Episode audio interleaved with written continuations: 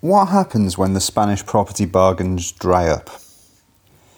Spain is particularly attractive for investors in property at the moment as deals are available on the ground for individuals. Large hedge funds are start, starting to really pile into the country, with both George Soros and John Paulson investing in the Hispania Real Estate Fund, which is linked to Bad Bank Sareb. They foresee returns on their investment. Obviously, the big funds get bigger discounts. If you are putting in 127 million euros to a bank, then you expect a decent discount compared with your average Joe looking for a holiday home or boat home at the bottom end of the market. However, there are discounts and bargains available at the top and bottom end of the market for the quick buyer. What do we mean by the quick buyer? Well, that is somebody who is ready to buy now, has funds in place, and is ready to go when the perfect property that suits their needs comes up. That perfect property might well come up today, or tomorrow, or next month, but it won't be around forever why not? We have said it before and we say it again here. If you think something is too good to be true and a bargain, then somebody else will too. Recently, we had a client who overlooked a purchase because they thought there must be a catch. Surely it was too cheap.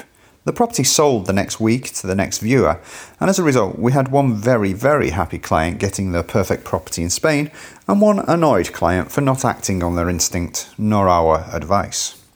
Going back to the title of this piece, why are we asking about the Spanish property bargains drying up? Surely, with over 1 million properties on the market in Spain, there will continue to be bargains on the market for some time to come, which people can take advantage of.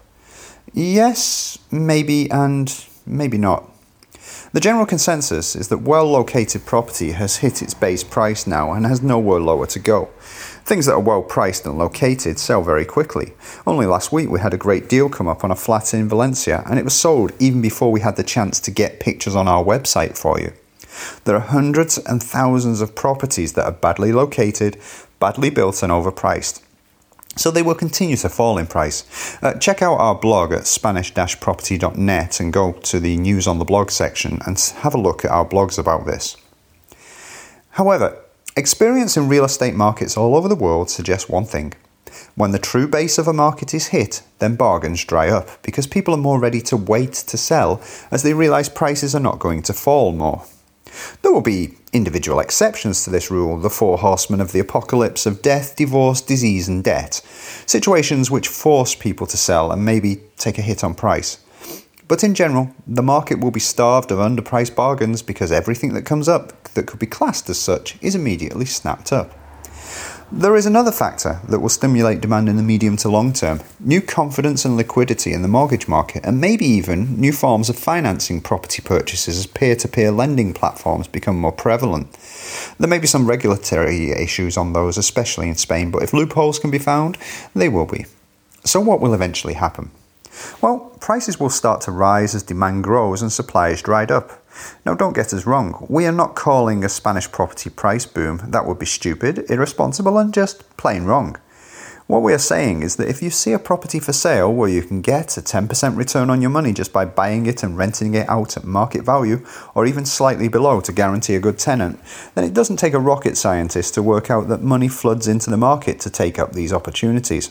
Inward investment in Spain was up from 320 million euros to 850 million euros last year, for example, just in property alone.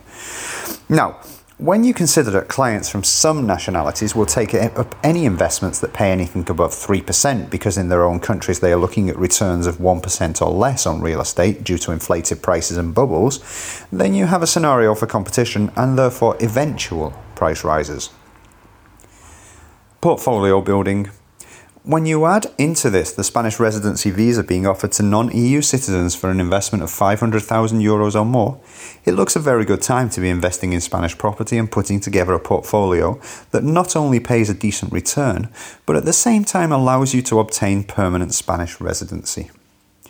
The return may be good, but the potential for capital gain on selling is also excellent because the holding period is a long term one to return to retain Spanish residency status, and long term prices will rise from their current lows. We have a portfolio service which we can put together for you. Read about it on our blog at SpanishProperty.net, that's Spanish property.net, or SpanishResidency.co. So, what happens when the bargains dry up? Well, when the bargains dry up, our current clients start rubbing their hands with glee. That's what happens because they have made an excellent decision to purchase in Spain. Do you want to join them? Tell us more. Get in touch through the form on our page on the Contact Us page. Tell us more about what you want and we'll find it for you.